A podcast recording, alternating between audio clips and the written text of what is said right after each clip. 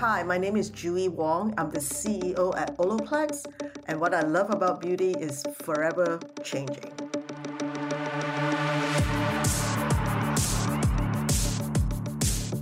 From New York City, you're listening to Beauty is Your Business, covering the intersection of innovation and business in the beauty industry.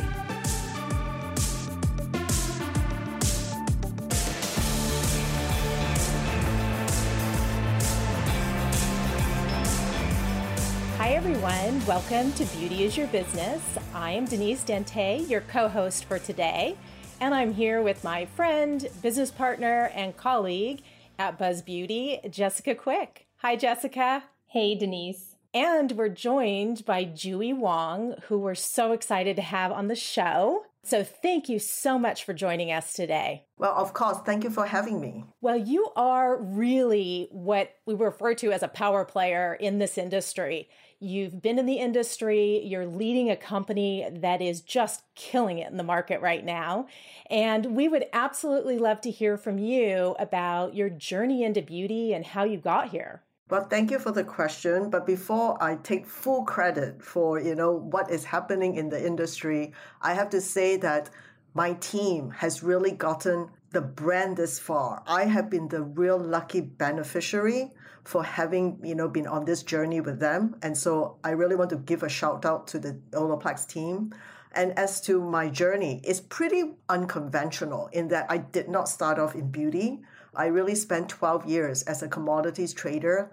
The last two of that twelve years, I was balancing foreign exchange for PepsiCo. I ended my commodities trading career as a forex and a crude oil trader. So if anybody who thinks that if you put in ten to twelve years of your career and to make a switch, you either are, you know, dare to dream or you're a fool. So whichever classes I fall into, I will take it.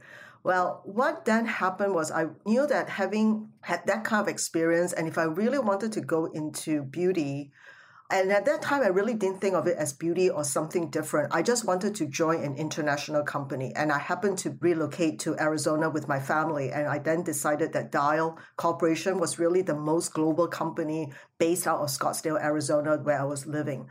So I joined them as a brand manager, took a huge position cut. I was a director at PepsiCo. I was on their board. To end up being a brand manager was either somebody was telling me, like, in fact, my boss who hired me asked me, are you very sure? I say, yes, I'm starting ground up because I need to learn the ropes of being a good brand manager. And I've never regretted that because being a good brand manager meant that I knew how to look at data. I also knew how to use that data to make decisions and ultimately work with people from all over cross-functionally to make sure that we get what we want for the brand voice to be executed. And then the rest is really history. From Dial, I then went on to smaller indie brands like Murad, private equity-backed portfolio brands. And then that's where I am today. As a fellow marketer, I love that you started from the ground up in brand management, and the pieces that you talk about, really understanding the data and analyzing the consumer behavior and how to make the right decisions for the brand. It is truly where the best education happens. What did you bring from the commodity trade side of the business? What did you bring with you into the brand management role? I'm sure there must have been some skill parallels there. Yeah, absolutely. As a commodities trader, you learn to think on your feet. You make decisions that are pretty big. I mean, like every decision that I made on the trading floor with my trade partners is at least two point five billion dollars. So it wasn't something that I could just make a huge mistake on because you can't recover very well. And when it comes to Forex, it's even more dynamic. So I knew that in a brand management role, while I did not have to make decisions that fast, I also knew consumer sentiments were only as good as what they want and what they need. And therefore, being able to incorporate those consumer insights into our product development and then ultimately into our product rollout and our voice of the brand. Plus, I was also responsible for international, which means that there were also different localization and globalization requirements at that time. All of us have heard of that phrase, you know, think global and act local. But at that time, it wasn't really a phrase, but it, we knew that we needed to really help with the local messaging. And what I found very interesting was things that was considered a mass item in the U S. For instance, the Dow Corporation at that time acquired Freeman Cosmetics, was considered a grocery brand in the U S, but was considered some sort of a prestige brand in Korea. So I was able to really position it quite differently and be able to leverage the U S sort of appeal and be able to kind of take that into international. So all of that really came from trading, because in trading, you need to cross time zones, cross markets, and cross demands. And when you are able to kind of bring all that together, success happens. We embrace your love for international very much. It is what our careers are in as well. And we love the challenge that it brings and the complexity. Pivoting to where you're at now and leading Olaplex, super interesting to hear a little bit about the history of Olaplex and how it started and really the need that it's answering now. No, and that's a fantastic question, because the genesis of Olaplex was truly very much about what is it in it for the hairdressers. It wasn't really what is it in it for the brand. Most brands start off by kind of saying, I want to start a business, there is a need to fulfill. Our founder, Dean Krista, Krista was very clear. He wanted to find a solution for the hairstylists to be able to help them with their craft, without them always feeling a high anxiety when they were doing coloring services or any kind of chemical services.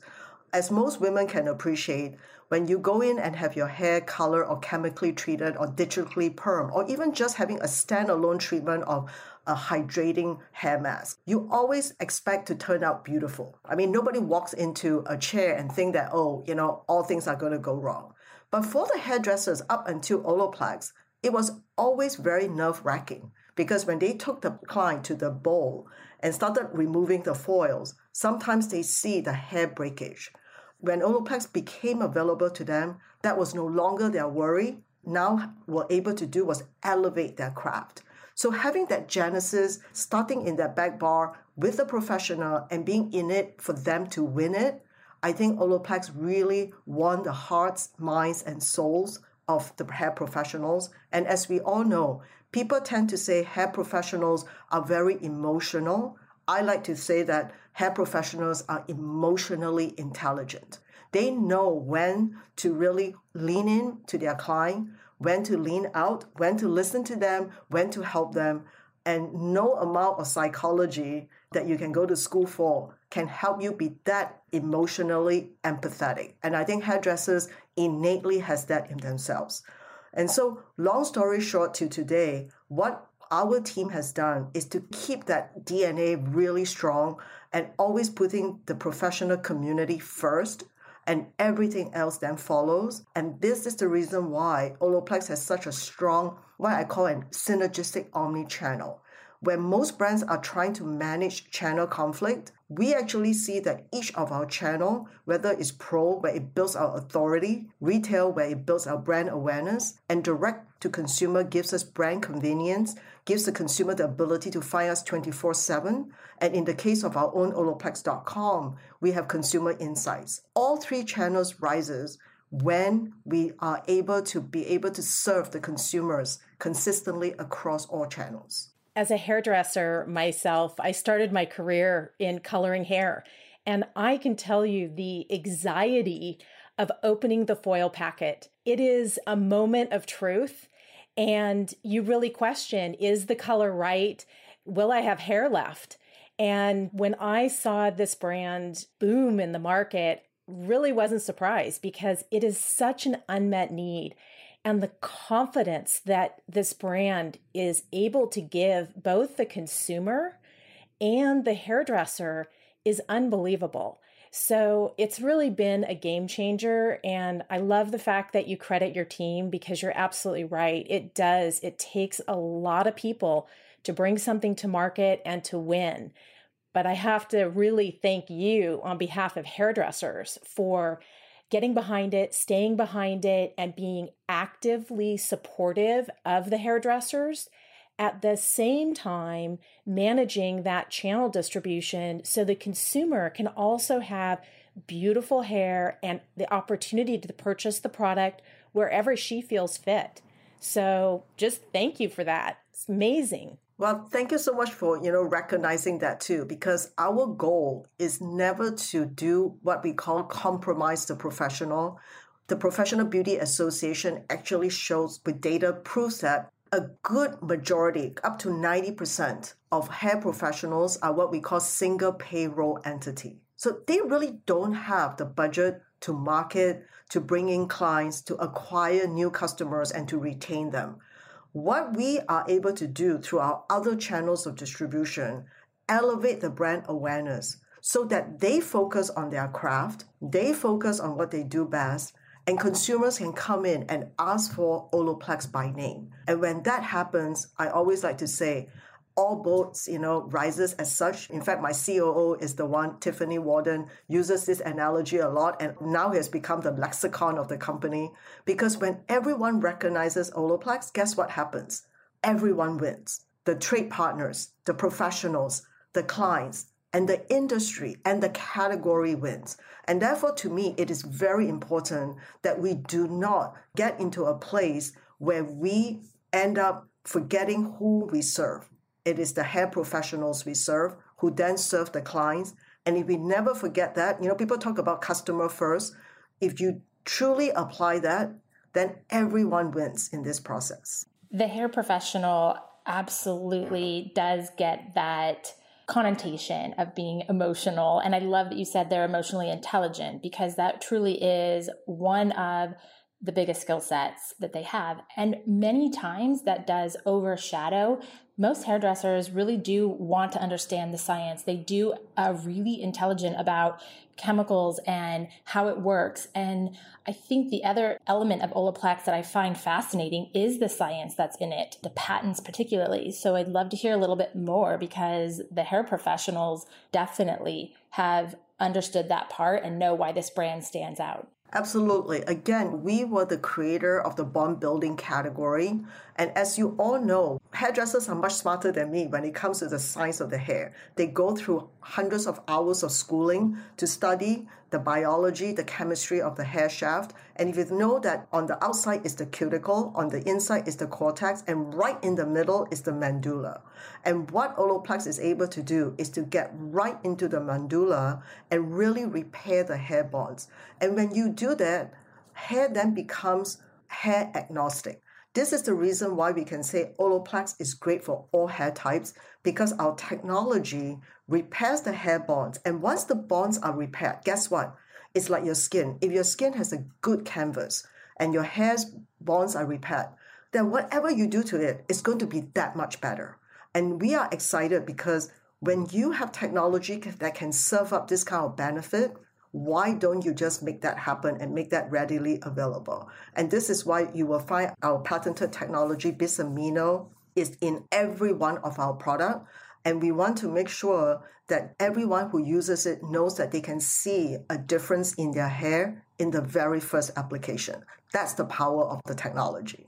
Well, and I guess that leads to the fact that you are number one, as I understand it, in the hair care section at Sephora, and also just nailing it on Amazon as well. So the success that is happening both at hair salons, in retail, and online, it really does resonate with everyone. So that is just a wonderful place for a brand like Olaplex to be. When you're a science brand, sometimes it can get lost on the consumer from the standpoint of, how do you convey these hundred plus patents to the consumer? How do you make the science part of it also sexy and beautiful? And I know that you've got a big initiative happening with TikTok and some of the other social channels. And I know you're really hot on TikTok. So can you talk about how to transition the science side into that consumer piece? I think for hair, hair transformation is the key for people to understand the benefits of science and technology. I can talk till I'm blue in the face all day long how great the technology is and what it does. But as soon as somebody sees the hair transformation in one use, they are sold. And I feel like we are very fortunate, because we have the science and technology like skincare, but the transformation equities like color cosmetics, where you can actually see the difference. So therefore, social media platforms, whether it's TikTok, whether it's Instagram or Facebook, is a great medium for us to really showcase what it can be done. So it's easy for me to say how great the product is, but it's another whole dimension for the consumer to see it for themselves. And we actually make it a point that all the hair content that we pushed out, that is Olaplex, is unfiltered, unretouched, because we are unapologetic about the performance and we believe our customers are all unstoppable. So from a social media standpoint, and of course, I loved how you said the synergistic channels. And to Denise's point about the need to speak to the different consumers that you have, from the hair pro to the end consumer directly. And even within that, we know generationally and so on. Inside the company, do you build your teams according to the channels, or are you using a different type of strategy in order to make sure that the message resonates with the right platform? So everyone in our company, first and foremost, understand that the hair professional is the community that we serve. They are not the community that we sell to. We are very clear about that. And secondly, in the entire organization, we make sure that when we are together, because, you know, we are still a remote culture, we have been a remote culture since twenty fourteen. So that is how progressive this company is, right? Before W F H was an acronym, we were already practicing it. So when we all come together, the hairstylists amongst us, unfortunately, I'm not one of them, but I'm the beneficiary of knowing their artistry, their craft, and their emotional connection with everyone that they come together. We always make sure that we have a forum where the hairdressers in amongst us have the ability to share with us what they are seeing firsthand at behind the chair. And then for the rest of us to really take it in, whether it comes to sales initiatives, marketing initiatives, product development initiatives, the way we communicate, the way we understand how important it is to treat each other and never take ourselves too seriously, because at the end of the day, we make people beautiful. Nobody dies under our watch. So that is something that we are so proud of. And so with that said, I think, you know, as a group, we are very mindful of the community that we serve and how important it is that we never forget that. And thinking about sort of down the road and the future for Olaplex, how do you see sustainability folding into this piece, from packaging to products to supply chain and those types of things, and your sustainability position? I am so glad you asked this question. Again, this company started in twenty fourteen without even thinking whether it's sustainability or environmentally responsible. They just felt like it was the right thing to do. We have consistently not used secondary packaging in any of our products unless we absolutely have to, in the case of the back bar products, because it comes in a set. And in our retail product, which is number seven, which is our bonding oil, it's very small and is a bottle that is clear, so we needed a box for it. But when you look at that, we are able to quantify independently with an international paper board and give them everything that we have sold. And if we were to use boxes instead of not having boxes for those that we have, what does that mean? And they were able to come back and tabulate for us and document for us that we saved something like twenty-three million pounds of greenhouse gas from being emitted to the environment. Something like thirty, more than thirty million uh, tons of water, gallons, sorry, gallons of water from being wasted, and twenty-nine thousand trees from being deforested. And my mantra has always been, prevention is better than cure. I'd rather not have to pay for carbon penance, but rather not do no harm to the environment as far as possible. So we will continue to be very mindful of our carbon footprint. We will continue to, wherever possible, look at clean ingredients, which we are certified as clean at Sephora. But very importantly, everything that we do is how can we be responsible by doing no harm first. Your sustainability mission is very, very impressive. And I think being an international brand, not having outer boxes and outer containers can certainly be a challenge. So how do you address that component of it if you don't have all of that extra space on all of those boxes to be a global brand like you are. So what we do have is that we do over-label things differently for international, and that's, that means that we have to have a separate S K U, but I'd rather do that than put it in a common global S K U and have that carbon footprint that we could minimize. So that's why I say we are very deliberate in our decision-making.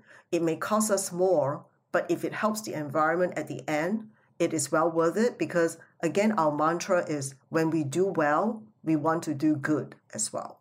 Beautiful, beautiful mantra. Speaking to international, we also, Denise and I, have found that there isn't a global S K U possibility due to the regulations and the different needs and so forth. So today, how many markets is Olaplex available in? And within that, are you able to ship here from the U S directly, or are you utilizing in-market, in-market options in order to be able to continue that process? We are in sixty plus different countries, and we are have the opportunity to have warehousing in different places. At the moment, we do have a warehouse in the U K and a warehouse in Netherlands, and then the ability to also contract manufacture in different locations, again, minimizing our carbon footprint in terms of transportation. So all of these decisions are definitely taken as a result of supply chain constraints, but also in the benefits of understanding what it means to the environment was also an impetus for us in making those decisions. It's so interesting because I would say the conversation happening in our industry now about the localization of producing your products, keeping your products, we are absolutely seeing that. And I know the supply chain, like you said, definitely became a catalyst, but smart brands like Olaplex were already onto this prior, that if you can produce locally or store locally, you can reduce your transportation, you can reduce your amount of time in P Os waiting for products to get there. Also, what I love that you said earlier about the localization, think global and act local. By also being present in the market, you are able to then react, obviously, quickly to the changing consumer demand, which you know better than anyone. So I applaud your team for really seeing that and, and for doing that. And I love that you guys are part of this conversation about being in the marketplaces that you're selling. Well, thank you for recognizing that. It's not easy because I think, you know, at the end of the day, it takes everyone pulling in the same direction. And in our case, it was less about trying to convince someone. It's about showing how we can amplify our performance. And that has always been, you know, how Olaplex is driven. And I have been fortunate because I've learned so much more from this team than I think they have learned from me. You have actually, through your career, led quite a few teams through change. So is there a piece of advice that you can give us from really manning teams that have been through change, especially in this environment with the remote work from home piece? Love to hear something from your experience on that. I think I'm consistent is that every team that I have led, I always walk in and let them know the legacy is always going to be theirs. I am not going to be building that legacy. They were there before me. They will be there long after me. And what I want to do is I want to push them and give them that latitude to be as good and great as they are. But I want to be there and I always tell them, I have a net right underneath you should you fall. And therefore, go spread your wings. Because in my career, I have been very fortunate. I have mentors and people who really supported me and gave me that same ability to fly and to really stretch myself.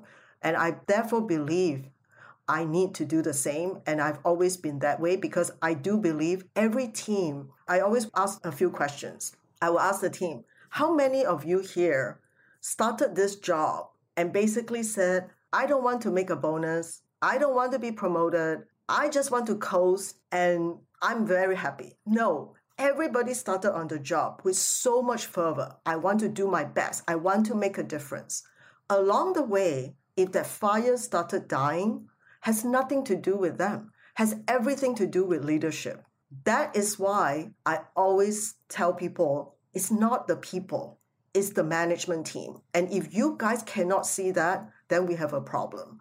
And this is the reason why I've been able to work with so many different private equity-backed portfolio brands, because when the team knows that I'm here to get them to back to where that fire was in their belly, they then will support me one hundred percent, because I'm not here to make them look bad. I'm here to make them look good, and then I'll clear out of the way, because like I say, the legacy is theirs. It's not mine. I've heard you say, do what scares you. And I really love that phrase. What are some of the things that you have either done yourself that scared you, or have you encouraged other people to do that has really scared and pushed them, maybe as a team member? Yeah, I think first and foremost, if you think about myself, I have been with so many turnarounds. Moroccan Oil and Olaplex are the only different. They are both growth brands. But when you're in a turnaround situation, what scares me is you are never there for the long term, right? I mean, like you are brought in to do a very specific thing, turn it around, exit, transact, do whatever it needs to do. But most importantly, do not mortgage the future. So when you know that you have a relatively short time with any company, the whole idea is what happens next. That feeling of uncertainty scares some people. It scared me initially, but it doesn't scare me anymore, because each time when something like this happens, I know that the teams are better for it. And the proof of the pudding is usually never during the time that you're there, because you feel like, am I doing the right thing? And no one is going to be a brown noser and keeps telling you you're doing a great job, right? They, everybody just kind of like roll along. It's only when you leave and then you see what they do for you. And I remember every team that I have left has given me something, whether it's a write-up, whether it's a gift, whether it's a letter that says exactly what I hope I was a leader for them and to them. And with that, I think, you know, that is the best reward. And therefore, it allowed me to go from doing something that frightens me to something that doesn't frighten me anymore. And I feel like that's my calling of sorts. But what I would advise other people coming into the space is, when it's not your comfort zone, sometimes it's very good. Guess why? You are never going to leave any stone unturned, right? When it's not your comfort zone, when it's something you do well, you're going to like cross all your T's and dot all your I's and ask for all the advice and take nothing for granted. I think that is what keeps you really sharp and then really relevant, and also add a lot of value to whoever you are partnering with. Well, it's a true testament to a leader when they can leave a team and the team in turn supports them and obviously bestows amazing words or references or referrals. All of that does really show leadership. And I think what's really fascinating about what you said is, in our world today, you know, C E Os, they do have a pretty short lifespan. And so this ability to have the bigger picture and know you may not be in one place very long, but overall, there's understanding of a reputation, of how you're perceived, and knowing that's the bigger picture and keeping that in mind while you do the hard job. Because to come in and lead a turnaround, it's really hard. And we've, Denise and I have both been there where you get pinned with things and things fall in your lap that weren't your issue, but now are. So it's very challenging. And I think the advice that you have is it's very relevant in this industry, especially. Yeah, but remember also you are given, I always remember what the Rotary Club's motto is, like, if you are given greatness, then greatness is expected out of you. So, you know, you are given the job, then you better do the job. If you don't want to do it, then don't take it, because you're occupying space and occupying air that someone else could do better. So how do you get people when you step into a new company or you have your existing role? How do you get them to follow the direction and follow the path that you are looking ahead on, and getting them to see the vision as you see it? Do you have any tips for that?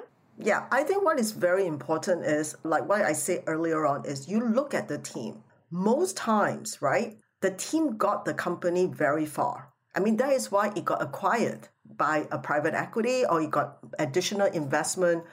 The brand did not just happen on its own. It didn't grow to what it was to be that desirable on its own.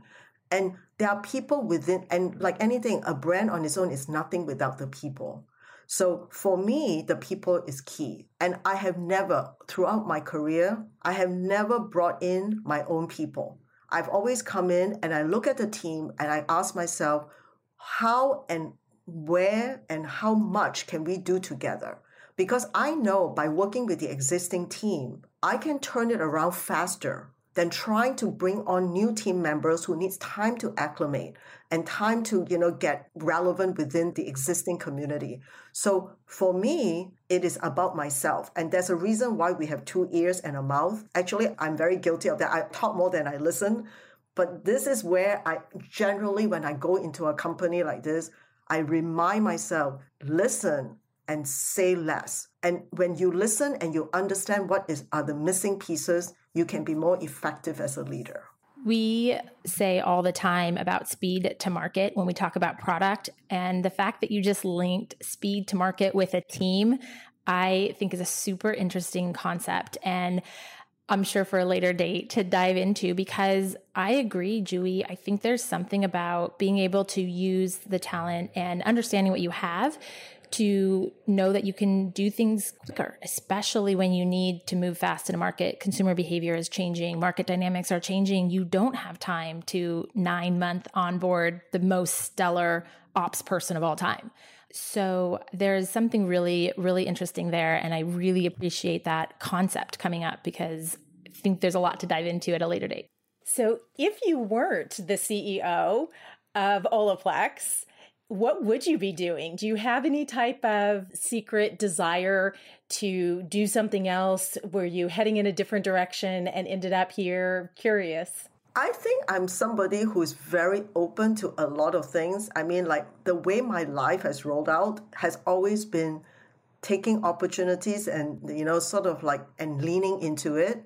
But I think if I wasn't C E O at Olaplex, I probably would love to be helping with the Humane Society, A S P C A, anything to do with animals is like my wheelhouse. I love it, but I'm not sure if my heart can take it because it is emotionally just, I mean, I had two dogs before and when they both passed, I have not been able to go foster another one because the emotional pain and the loss was just so deep that I still cry when I think about it.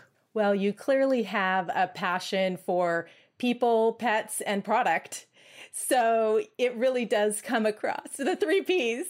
Yeah, people, pets, and product. And it really does come across. I think that you really have combined that heart and knowledge, and yet that comes across. So it's meaningful. It's wonderful to see and a senior level C E O such as yourself. And it's something to really celebrate. So on that note, if people did want to reach out to you or did want to connect with you, how would they do that? Good old LinkedIn. They can find me there. Thank you so much, JuE, for the time today. It really was a pleasure to speak with you. I agree with Denise's sentiments. You are probably one of the biggest risk takers we've ever spoken with, and I find that very interesting. But then your heart also is so, so big, and really appreciate you sharing all of this with us today. Well, thank you for giving me the opportunity. This has been Beauty is Your Business, produced by Mouth Media Network. Keep in touch on Instagram and Facebook at Mouth Media Network and find prior episodes at beauty is your business dot com and wherever the best podcasts are found. Your brand message can be on this show. Email us to find out more at podcast at mouth media network dot com. Thank you for listening.